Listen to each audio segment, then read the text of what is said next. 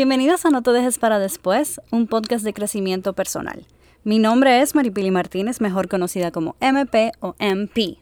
Soy médico de profesión, sin embargo, siento pasión por muchas cosas, siendo los podcasts una de ellas, y por eso decidí crear este espacio. Como dije en el episodio anterior, la salud femenina no se resume solamente a la parte de ginecología. Por esto, entrevisto nuevamente a la doctora Nicole Marrero y esta vez vamos a hablar sobre el embarazo. Vamos a intentar de tocar los temas más importantes dentro de, del embarazo y nada, espero que disfruten este episodio y que podamos aprender un poquito. Bienvenida nuevamente, Nicole. Para aquellas personas que no han escuchado el episodio anterior, eh, me gustaría que te presentes nuevamente, nos digas quién eres. Hola Pili, gracias por tenerme nuevamente en tu podcast. Yo soy la doctora Nicole Marrero. Este mes me graduó de ginecóloga obstetra. Soy la pasada presidenta de la sección dominicana del Colegio de Ginecología y Obstetricia y soy docente y coordinadora académica de la Academia AMIR, que se encarga de preparar médicos generales para tomar el examen para optar por la especialidad en República Dominicana. Ok, perfecto. Entonces, hoy vamos a hablar sobre el embarazo. Quiero hablar sobre los mitos que existen sobre el embarazo, también la alimentación adecuada, si se puede o no hacer ejercicio, si se puede o no beber café.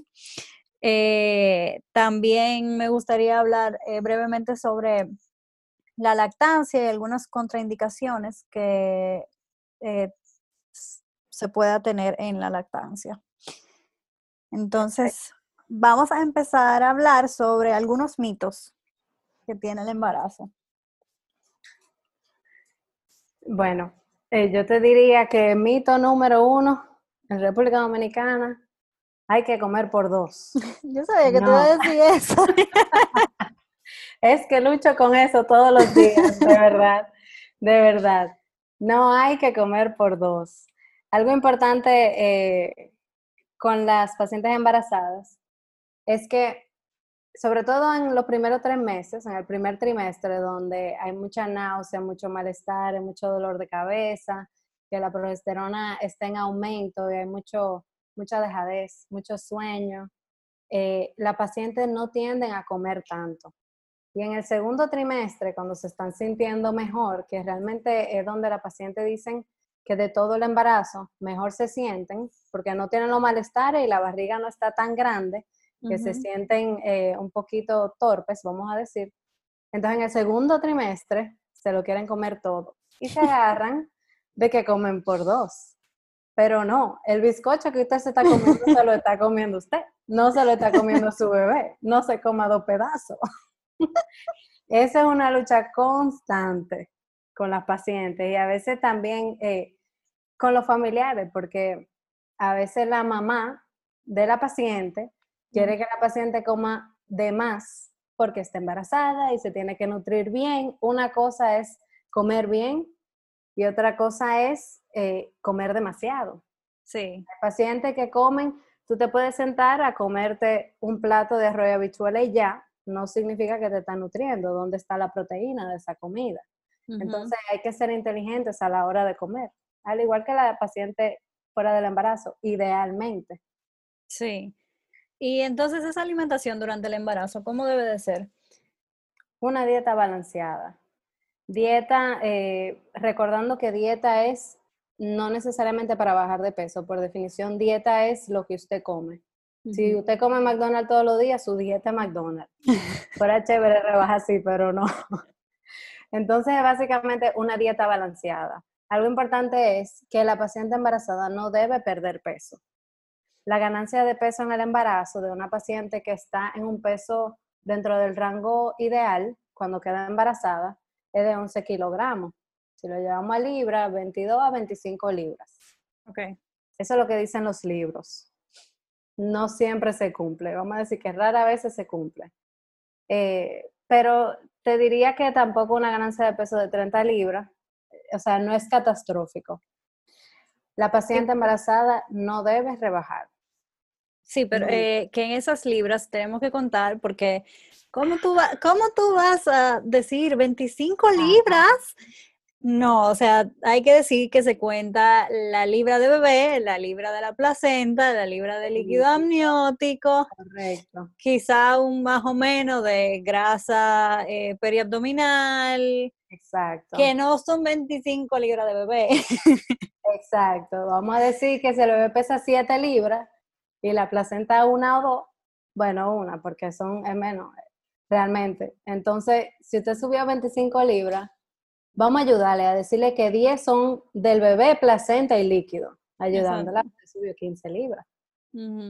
Entonces, eh, eso es importante, sobre todo porque la ganancia de peso en el embarazo va muy relacionada con complicaciones en el embarazo. Entonces, así como fuera del embarazo, la obesidad te predispone a enfermedades en el embarazo también. Una paciente que tiene una ganancia de peso eh, extraordinaria, o vamos a decir que sube demasiado de peso, está en mayor predisposición para trastornos hipertensivos en el embarazo, la famosa preclancia, que sé que mucha gente la conoce porque dicen, ah, le tuvieron que hacer cesárea a fulanito porque hizo una preclancia. Entonces, el sobrepeso eh, te predispone a eso, te predispone a diabetes gestacional. Tienes una eh, recuperación un poquito más lenta en el posparto, sea cesárea o sea parto. Em, realmente engordar nunca es bueno, ni dentro ni fuera del embarazo. Fuera de la libra que está supuesta a aumentar en el embarazo, ¿verdad? Claro. Y hablando de, de complicaciones, esto en realidad no estaba en el libreto, pero se me ocurrió preguntarte sobre la depresión postparto. ¿Qué tan común tú ves eso? Eh, es muy frecuente. Eh, tal vez la depresión postparto per se no, pero el baby blues sí. Okay. es muy frecuente y siempre como ginecólogo, en las visitas de la paciente luego del desembarazo es importante preguntarle, ¿cómo te sientes? ¿Cómo están las cosas en la casa? Eh, eso es fundamental y puede prevenir muchas cosas, vamos a decir. Y pasa mucho porque la mamá se siente eh, a veces con un sentimiento de desolación, de que el mismo hecho de que van a la casa y no te preguntan cómo te sientes, sino que van directo a conocer al bebé nuevo. Sí. Eso puede sonar un poco egoísta, pero es la verdad, te afecta, porque tú acabas de parir. Tú, cómo tú estás, ¿me entiendes? sí, puede sonar un poco, un poco absurdo también, porque la gente ve el nacimiento de un niño como esperanza, como eh, celebración, como eh, vamos ahora a disfrutar de, esta nueva vida, etcétera, etcétera. Pero a veces las madres se sienten eh, abrumadas con este nuevo cambio de vida, con este nuevo niño que depende en 120% de ti. Por más que te ayuden. El seno, la lactancia, por ejemplo, eres tú, el bebé pegado de ti. Y como tú dices, eh, así mismo como lo esperado es que la mamá esté siempre feliz porque tiene un bebé nuevo, eso lleva también a que las pacientes no comuniquen eh, que se sienten mal. Entonces, queda de uno preguntarle, y realmente es algo que hay que ponerle énfasis, eh, cómo se sienten, cómo están llevando el cambio, cómo está todo en la casa. Es muy importante, porque realmente el baby blues es muy, eh, el baby blue es muy frecuente. Ok. Eh, te quería preguntar eso, porque no sabía qué tan frecuente era. Pero sí he visto a una persona en Instagram, eh, para no mencionar el nombre, pero que, que, ha promovido cómo se sintió ella misma durante el proceso de, de posparto. Eh, y es algo también que, por ejemplo, en, el, en el podcast, eh, el Club de las 4AM, también mencionan a cada rato que es un proceso al cual uno se tiene que adaptar, que no es una cosa que viene de que, que eh, como, como bandeja de plata, sino que es un proceso y... Y, por más cursos que... Dime. Sí. No, que por más cursos que tú hagas, por más preparado que tú te sientas, no es lo mismo estar en la situación. De hecho, en el Club de las 4M hay un episodio solo de depresión postparto, que hay una psiquiatra invitada y a mí me encantó. Yo le escribí a Nicole, yo mira, excelente. Porque es que hay que concientizar, hay que concientizar. Totalmente de acuerdo. Y hablando de mitos anteriormente, ¿qué pasa con el café? Ay, el cafecito. Bueno, está aprobado que la mujer embarazada puede consumir hasta 200 miligramos de cafeína al día. Ojo que dije cafeína. El café tiene cafeína, la Coca-Cola tiene cafeína, el té tiene cafeína, a menos que se lo tomen de cafeinado, ¿verdad? Entonces, eso es importante. Se pueden beber su cafecito. Si son como yo, por ejemplo, que soy muy cafetera. Retweet. Eh, se lo pueden tomar, por ejemplo, no tan fuerte, para que puedan rendir esos 200 miligramos en el día y estar conscientes de que si se tomaron un refresco, tienen que contar esos gramos de cafeína. Ok, excelente dato. Eh, y yo sé que este tema te apasiona, así que empecemos a hablar sobre el ejercicio durante el embarazo. Yo soy una gran eh, advocate por el ejercicio y el embarazo. El ejercicio es una gran parte de mi vida y promuevo mucho que en todas las etapas de la vida se haga ejercicio.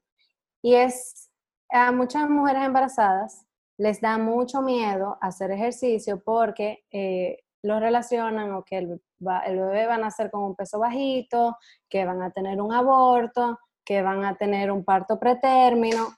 Y la realidad es que el embarazo es una oportunidad perfecta para que aquella mujer que no lleva un estilo de vida saludable adopte uno. La paciente que anteriormente no hacía ejercicio puede empezar a hacer ejercicio en el embarazo. Claro, teniendo en cuenta que haya tenido una evaluación de su médico y que no tenga contraindicaciones, una paciente con una amenaza de aborto, tú no la vas a mandar a correr 200 metros, ni claro.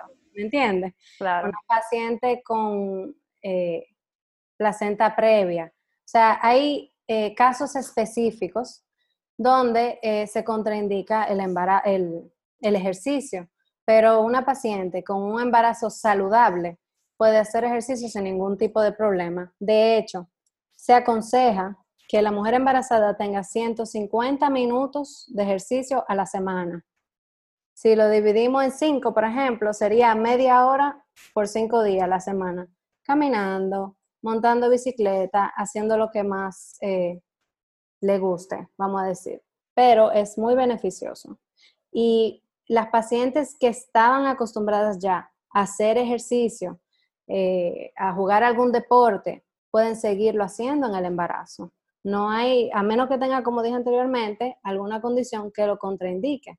Claro, por ejemplo, yo hago CrossFit. Cuando yo me embarace, si yo hago un squat con 200 libras ahora, cuando yo me embarace tengo que bajarle el peso porque todo, es, eh, todo hay que adaptarlo. Hay cosas, por ejemplo, como evitar eh, luego del, ya en el segundo trimestre en adelante, evitar ejercicios en los que la paciente tenga que estar acostada boca arriba, porque por el tamaño del útero eh, puede comprimir, te digo porque, ¿verdad? Puede comprimir los grandes vasos para el público general son los vasos sanguíneos que llevan la sangre al corazón, entonces pueden producir una hipotensión. Y entonces la paciente puede tener mareo y diferentes cosas que no se recomiendan, porque ahí entonces sí, la sangre que va a llegar al útero va a disminuir y ese es el nutriente del bebé. Pero se han hecho estudios que han demostrado que el bebé per se puede tolerar hasta media hora de ejercicio de la madre con una intensidad de leve a moderada. ¿Y qué es leve a moderada? Porque ese iba a ser mi, esa iba a ser mi próxima pregunta. O sea, ¿qué tipo de ejercicio? Porque ya tú mencionaste el deporte, por ejemplo, pero ¿qué tipo de deporte? ¿Qué tipo de ejercicio en el gimnasio? Eh, yoga o pilates. Bueno, pilates, pilates acostado, así que no creo. bueno, se recomiendan ejercicios aeróbicos y también se pueden hacer ejercicios de fortalecimiento, dígase pesas. Ahora bien, se habla de que lo que se recomienda de intensidad máxima es un 85% de la capacidad de la paciente. Ok. Ok, ya eso sería por paciente, evaluándola e individualizando. Eh, pero, por ejemplo, la el 85% de una paciente que nunca ha hecho ejercicio va a ser mucho menor, o sea, va a ser un ejercicio más suave que el de una paciente que esté acostumbrada a hacer X tipo de ejercicio. En respecto a los deportes, la paciente puede seguir eh, haciendo deporte.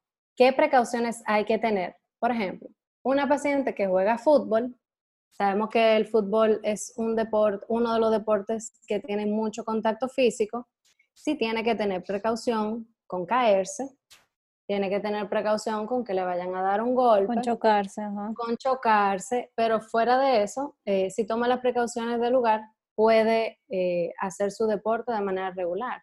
Algo muy importante es que la paciente embarazada debe mantenerse siempre hidratada y evitar el calor intenso.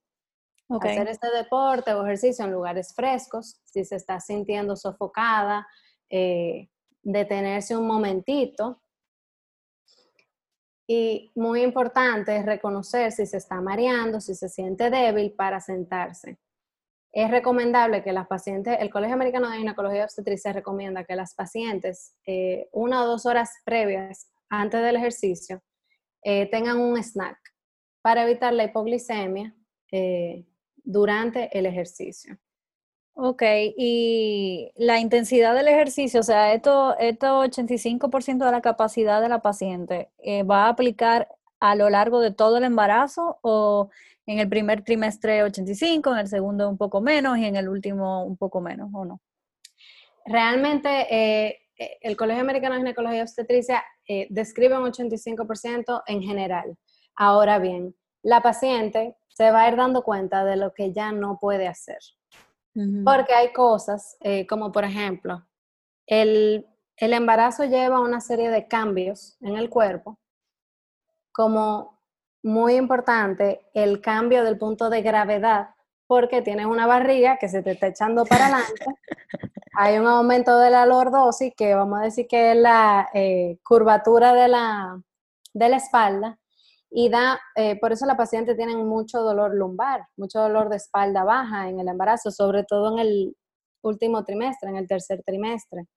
Y para eso es muy bueno, por ejemplo, previo al embarazo, fortalecer lo que es el core, para evitar, así hay más fuerza y se evitan más los dolores de espalda una paciente que en el primer trimestre, que en el primer trimestre no tiene barriga prácticamente. Exacto. Entonces va a poder. Hay muchas que en el primer trimestre ni saben que están embarazadas. Exactamente.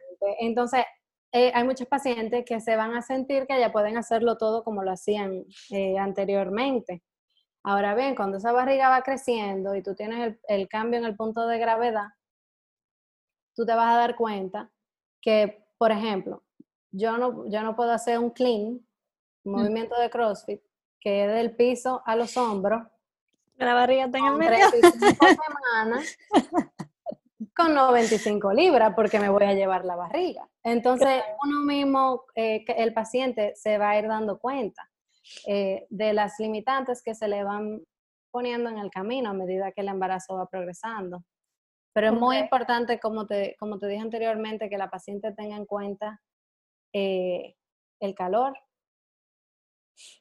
los mareos, la eh, falta de aire o, que se sienta sofocada, porque vamos a recordar que en el embarazo el ejercicio va a ser con la finalidad de mantenerse saludable.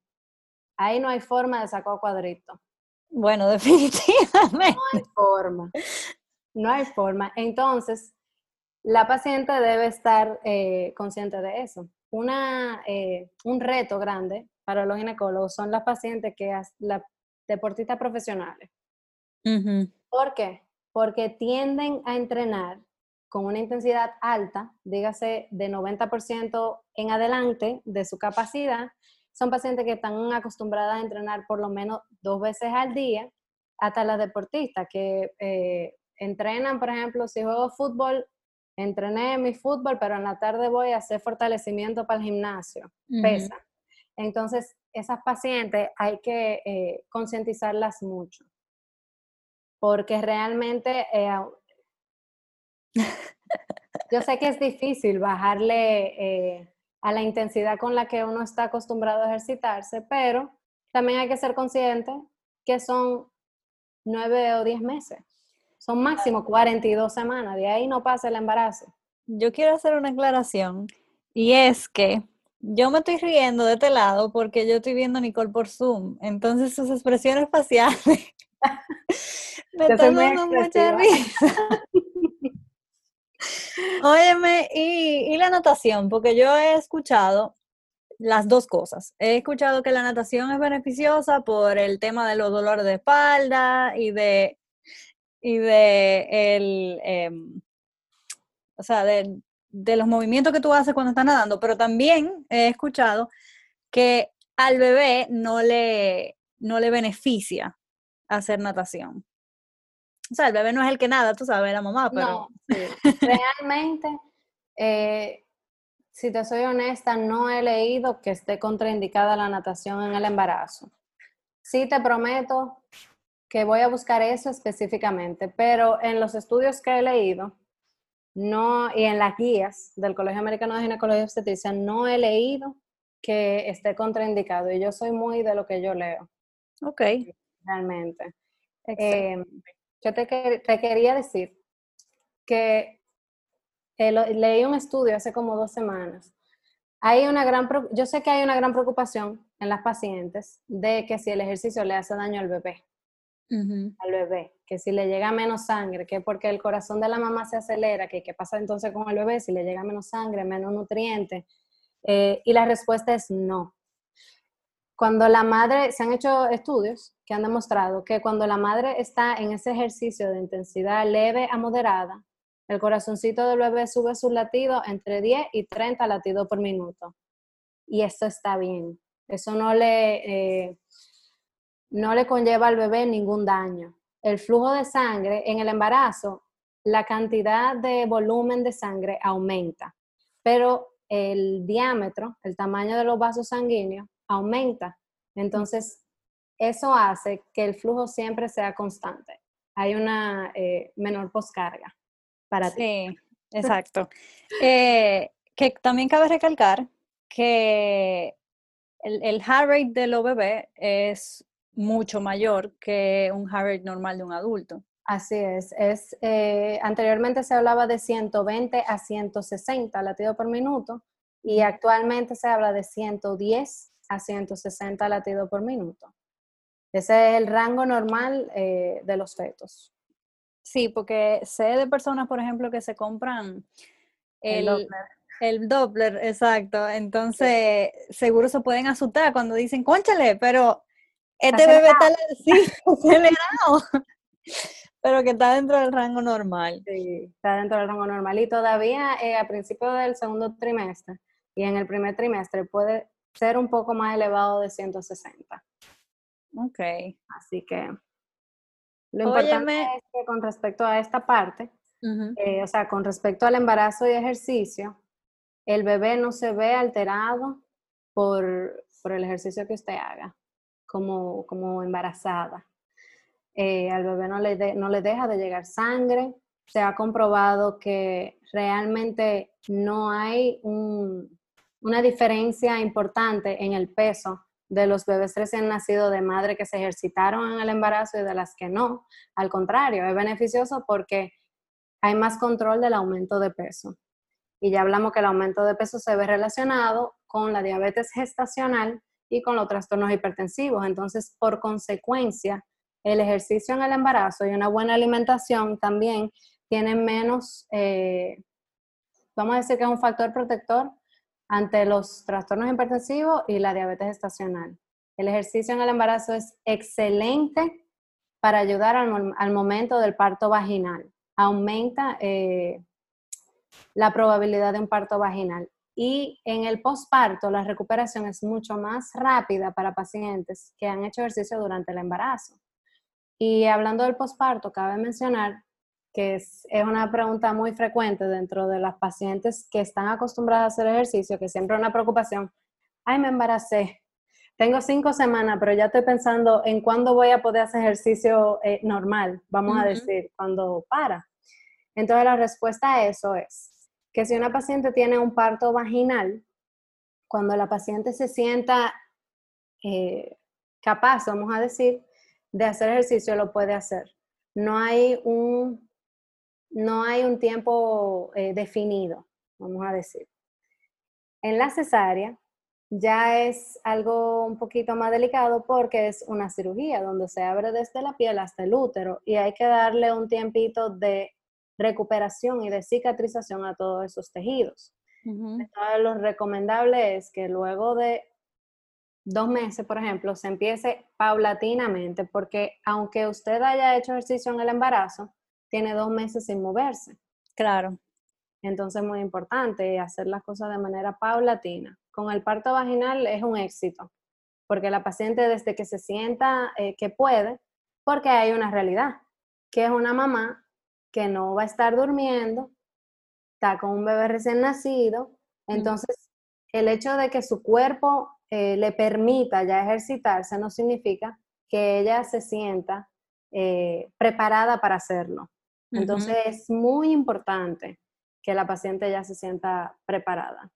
Sí, eso te quería decir que también depende, o sea, hay que hacer una educación a las pacientes también.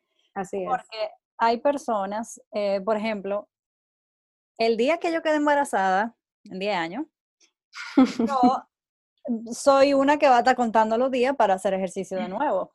Y yo. Entonces, exacto. Entonces, hay que hacer una concientización porque uno a veces, al exigirse tanto de su cuerpo y a sí mismo, uno dice, ah, no, ya yo estoy lista para empezar otra vez a hacer ejercicio. Pero realmente tú tienes que hacer un insight y decir, de verdad yo estoy lista.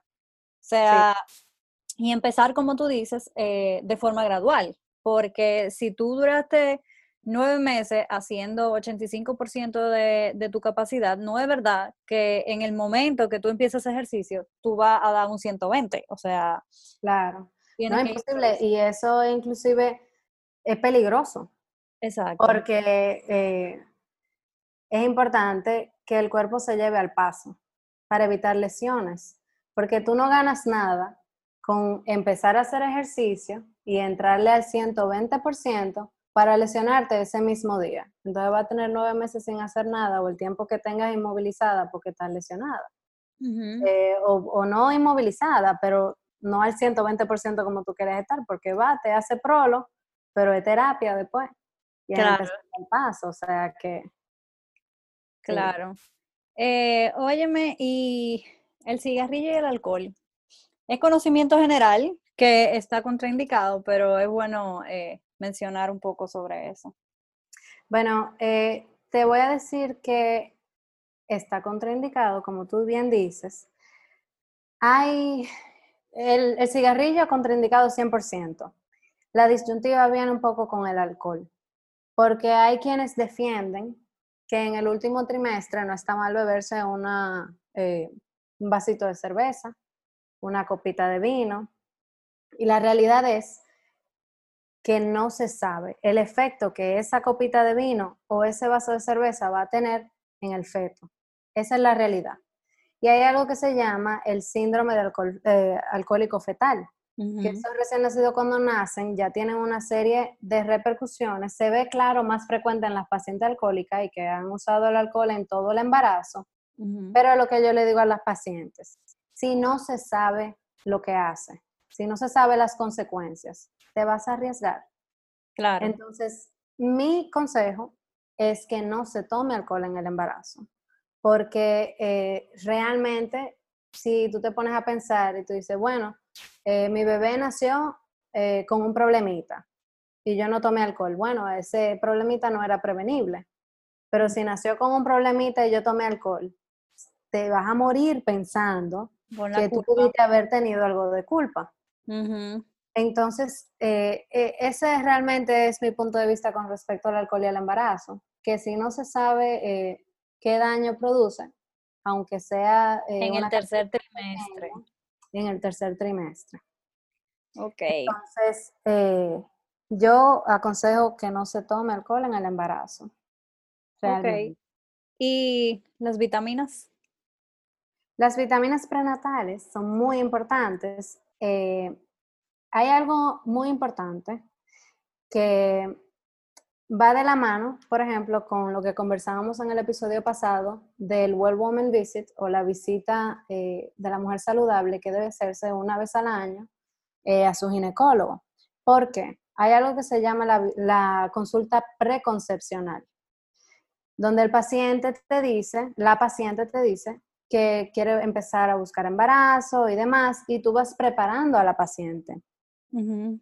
Lo que es el ácido fólico, que es clave para disminuir lo que son las malformaciones del tubo neural, dígase los bebecitos que nacen con espina bífida, anencefalia y otros trastornos, eh, se eh, debe empezar tres meses antes de la concepción.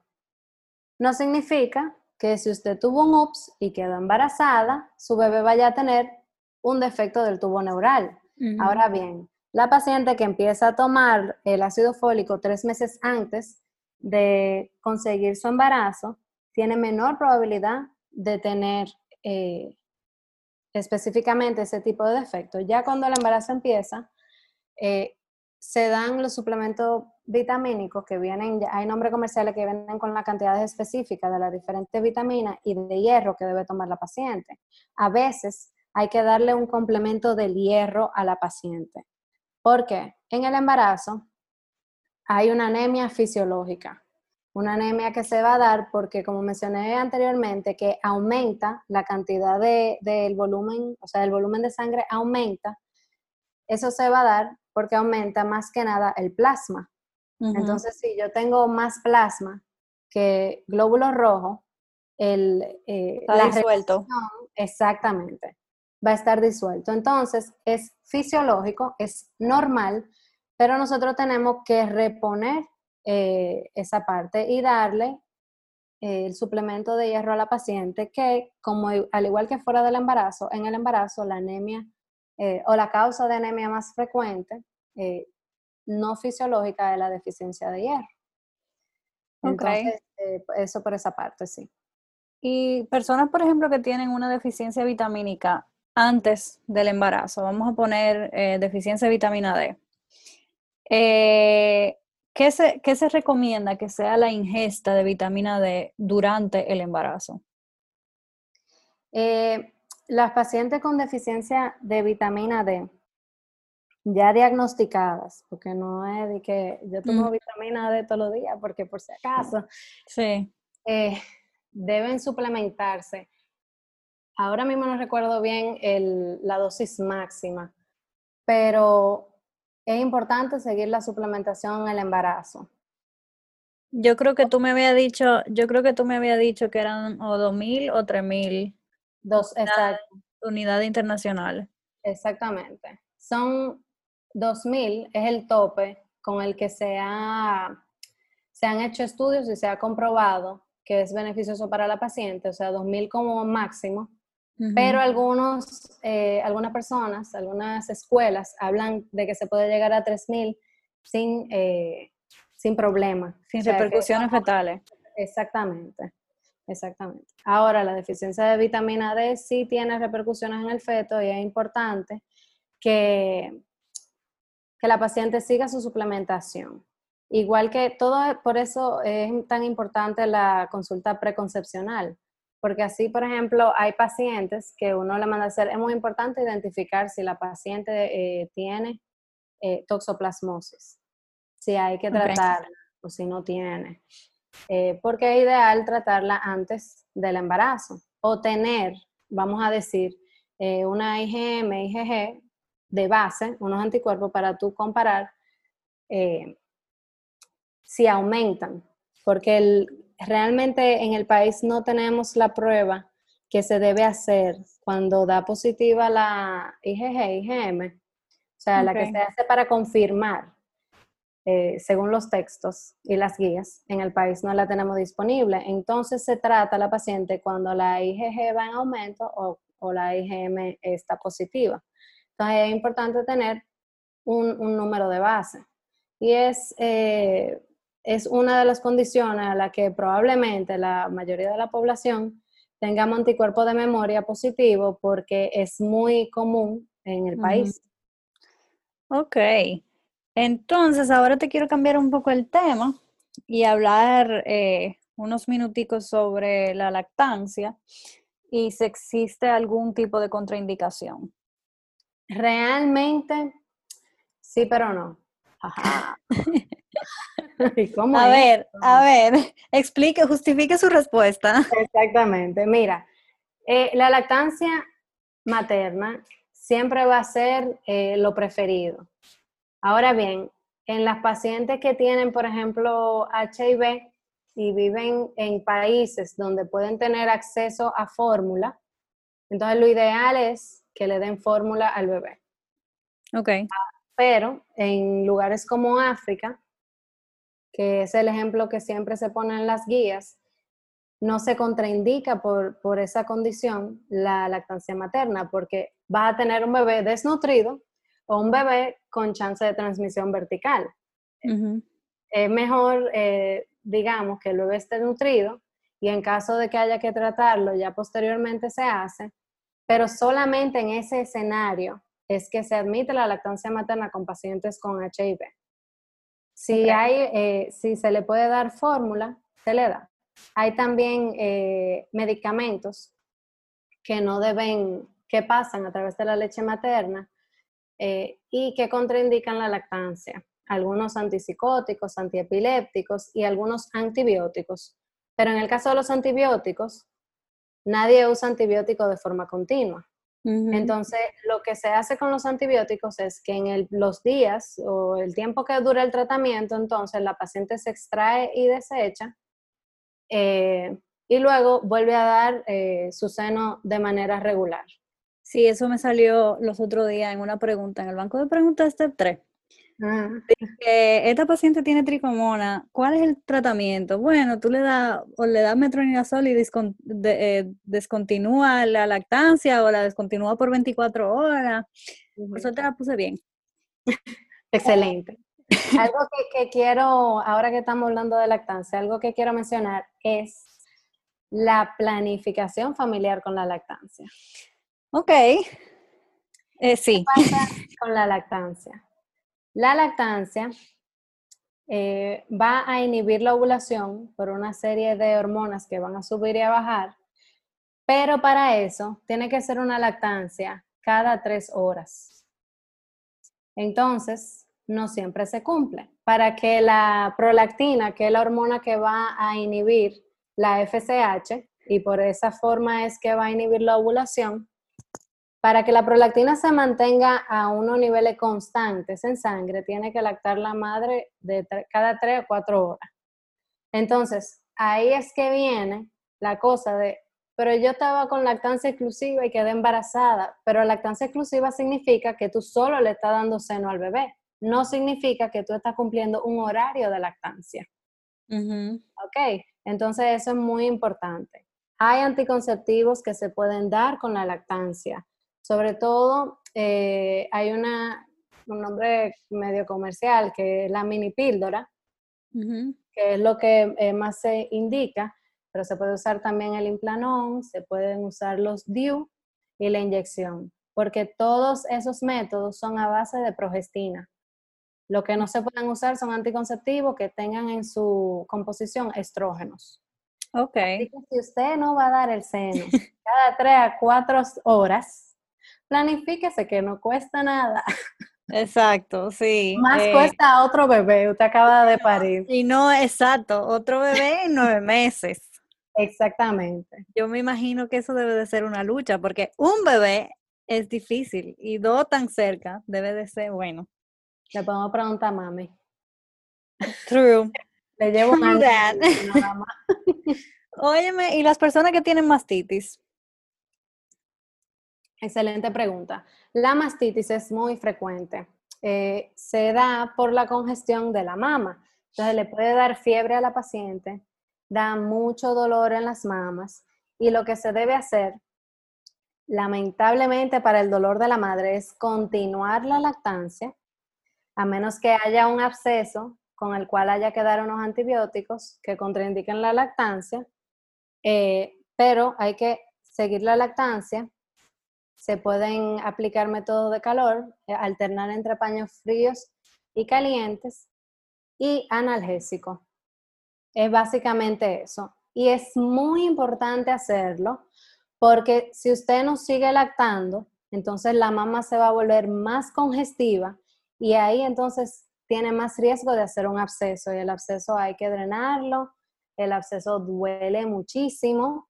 Eh, sí. O sea, he tenido casos de abscesos de mama que realmente hemos tenido que entrar la paciente a cirugía porque son demasiado grandes y hay que hacerle un lavado quirúrgico para que luego eh, cierre por segunda intención. Es algo traumático para la madre. Eh, y realmente lo importante es no dejar que esa mastitis llegue a absceso. Ok, tengo dos preguntas para ti en cuanto a eso. Bueno, no, es una aclaración y una pregunta. La aclaración es para las personas que están escuchando. Eh, cerrar por segunda intención es básicamente no suturar, a.k.a. no coser la herida y dejar que la herida cure. Eh, por el tejido suba, vamos a decir. Exacto, exacto. Que el tejido suba. Entonces, la pregunta que te voy a hacer a ti es, si una persona tiene mastitis en una mama y la otra está sana, no hay posibilidad que la mastitis, o sea, el bebé, como uno se turna el, seno, que el bebé transmita la mastitis de una mama a la otra. Realmente eh, te diría que no, porque el mecanismo por el cual se produce eh, la mastitis, el germen que con más frecuencia se aísla es el Staphylococcus aureus, que es algo que vive de manera normal en la piel. Entonces, cuando eh, se da la lactancia, ah, se hacen llaguitas en el pezón. Y entonces por ahí es que eh, empieza la cosa. Si, no, si el otro seno no tiene llagas, si está eh, sano completamente, entonces la posibilidad de hacer una mastitis son, son pocas. Realmente. Y una mamá es independiente de la otra en ese aspecto. Ok, perfect. Me encantó esta conversación. He aprendido mucho. Ya voy a poner todas mis respuestas buenas en cuanto al embarazo en mis bancos de preguntas. Pero no me puedo ir sin hacerte la pregunta de qué no se puede dejar para después en el embarazo. ¿Qué no se puede dejar para después en el embarazo? Antes que nada, la visita preconcepcional. Si usted está planificando embarazarse. Si no está planificando embarazarse y simplemente queda embarazada, es muy, muy importante la consulta del primer trimestre. Para los ginecólogos es muy importante que la paciente llegue a donde nosotros con 12 semanas o menos, idealmente con menos, para uno poder ir trabajando con la paciente desde ese momento, hacerle todas las pruebas del lugar y ya, eh, inclusive hasta las sonografías, hay sonografías que son con una edad gestacional, con unas semanas específicas, eh, y es muy importante que la paciente llegue temprano eh, a la consulta. Asimismo, para, para iniciar las vitaminas. La paciente a veces van a la farmacia y compran una vitamina, pero si ellas no se han estudiado, ellas no saben si tienen que tomar hierro adicional, eh, hay que ver si esa vitamina que ella compró lleva tiene la concentración de vitamina D, ácido fólico, C, que ella necesita. Entonces, realmente es importante. Y cero vida sedentaria. Hay que moverse. Si usted no hacía ejercicio antes del embarazo, aproveche la oportunidad eh, y empiece a movilizarse. Hay que moverse antes, durante y después. Correcto. Y la buena alimentación. Recuerden que no están comiendo por dos. Sí, por favor.